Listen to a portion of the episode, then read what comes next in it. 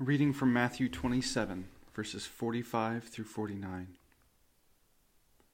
Now from the sixth hour there was darkness all over the land until the ninth hour. And about the ninth hour Jesus cried out with a loud voice, saying, Eli, Eli, lema sabachthani. That is, My God, my God, why have you forsaken me? And some of the bystanders, hearing it, said, This man is calling Elijah.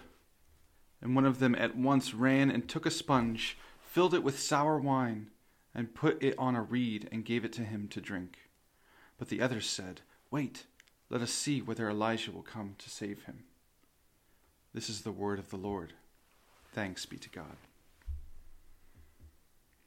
In all the words that have ever been spoken throughout human history, in every language, culture, context, for every purpose, logic, and emotion, none have been more astounding or horrific than these.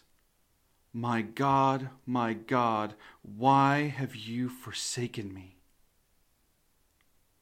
We see in this moment from the lips of Jesus a picture of deep anguish and despair.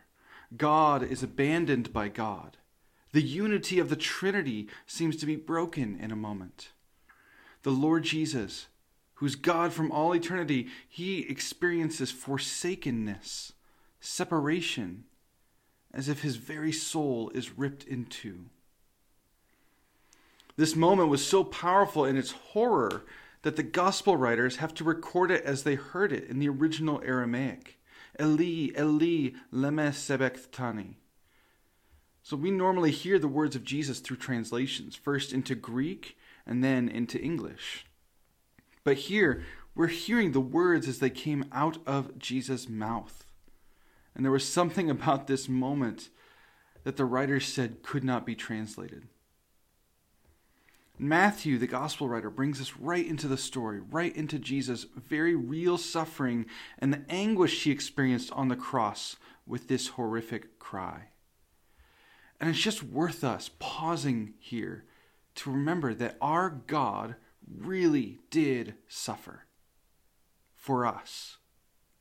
Not just the most excruciating physical pain and torture that a human can experience, but added to that is the deepest agony of the soul and the crushing despair of his spirit. A deeper spiritual, emotional, and mental pain than any of us can begin to comprehend. So, before anything else, before any pontificating or theologi- theologizing, let's just sit with that and remember that he really did suffer for your sake. But there's also a multi layered mystery to this cry of dereliction, as it's sometimes called. And I want to explore just two points that we can draw out of this for the Lord to teach us. The first is this sense of forsakenness that Jesus experiences here, why it is that God feels forsaken by God. Jesus is the Lord who's reigned for all of eternity from before time, but in taking on the sin of the whole world and experiencing the suffering of a torturous death, Jesus experiences the very real separation that sin creates between us and God. And in that moment, I think Jesus experiences the reality of the torment of hell, which is ultimate separation from God. So sin is separation from God, and hell is that ultimate and final separation from God. And so, in taking on himself the sins of the whole world, Jesus went through what we should go through, what many will go through the reality of hell itself which is reserved for those who have become so consumed by sin that they reject God. God Himself took on your sin, took on your forsakenness and your separation, so that you might be reconciled to God, that you might come into a loving relationship with Him. And in that relationship, you will never, ever have to know that forsakenness that Jesus did, because He bore it for you. 2 Corinthians 5:21 says that he became sin who knew no sin so that in him we might become the righteousness of God. Jesus took on our sin, your sin, so completely, so fully, that it separated him from God, temporarily broke the perfect communion he had with God the Father and God the Spirit. And he experienced the forsakenness, the hell that you were supposed to. The second profound layer of this cry is that Jesus is actually praying scripture in this moment. My God, my God, why have you forsaken me? is a quote from Psalm 22, verse 1.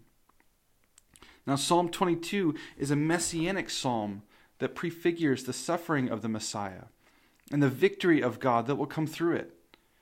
So, even while his pain and his agony are very real, Jesus, in this moment, is demonstrating his faithfulness to God his Father and the purpose for why he's there. He knows what he's there for you and your salvation, and he is faithful to the end. So, Scripture becomes a vehicle through which Jesus expresses his deep pain, but also his enduring faithfulness. In Psalm 22, it's worth noting, is this messianic psalm that ends on a note of victory. Verses 27 through 31 of that psalm declare that the ends of the earth shall turn to the Lord, and all will bow down and proclaim his deliverance.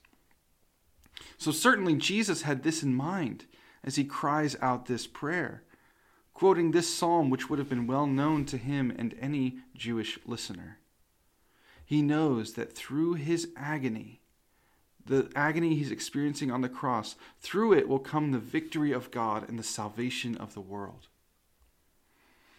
So we can hopefully begin to see how Scripture, for the Lord Jesus himself, is not only a means by which he can pray and express the deepest parts of his soul, but also that which grounds him in hope and purpose.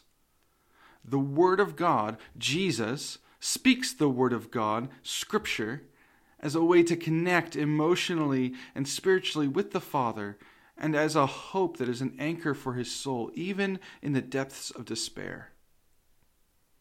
And Scripture can do the same for us. Jesus gives us here an example of how to pray the words of Scripture in every situation, from the highest joys to the deepest despair. Scripture, especially the Psalms, contains all that we need to fully and faithfully express every emotion, every experience to the Lord our God. And Jesus shows us how to do that and encourages us to do that. Because in him we see that suffering is not contrary to faith. Even despair is not contrary to faith.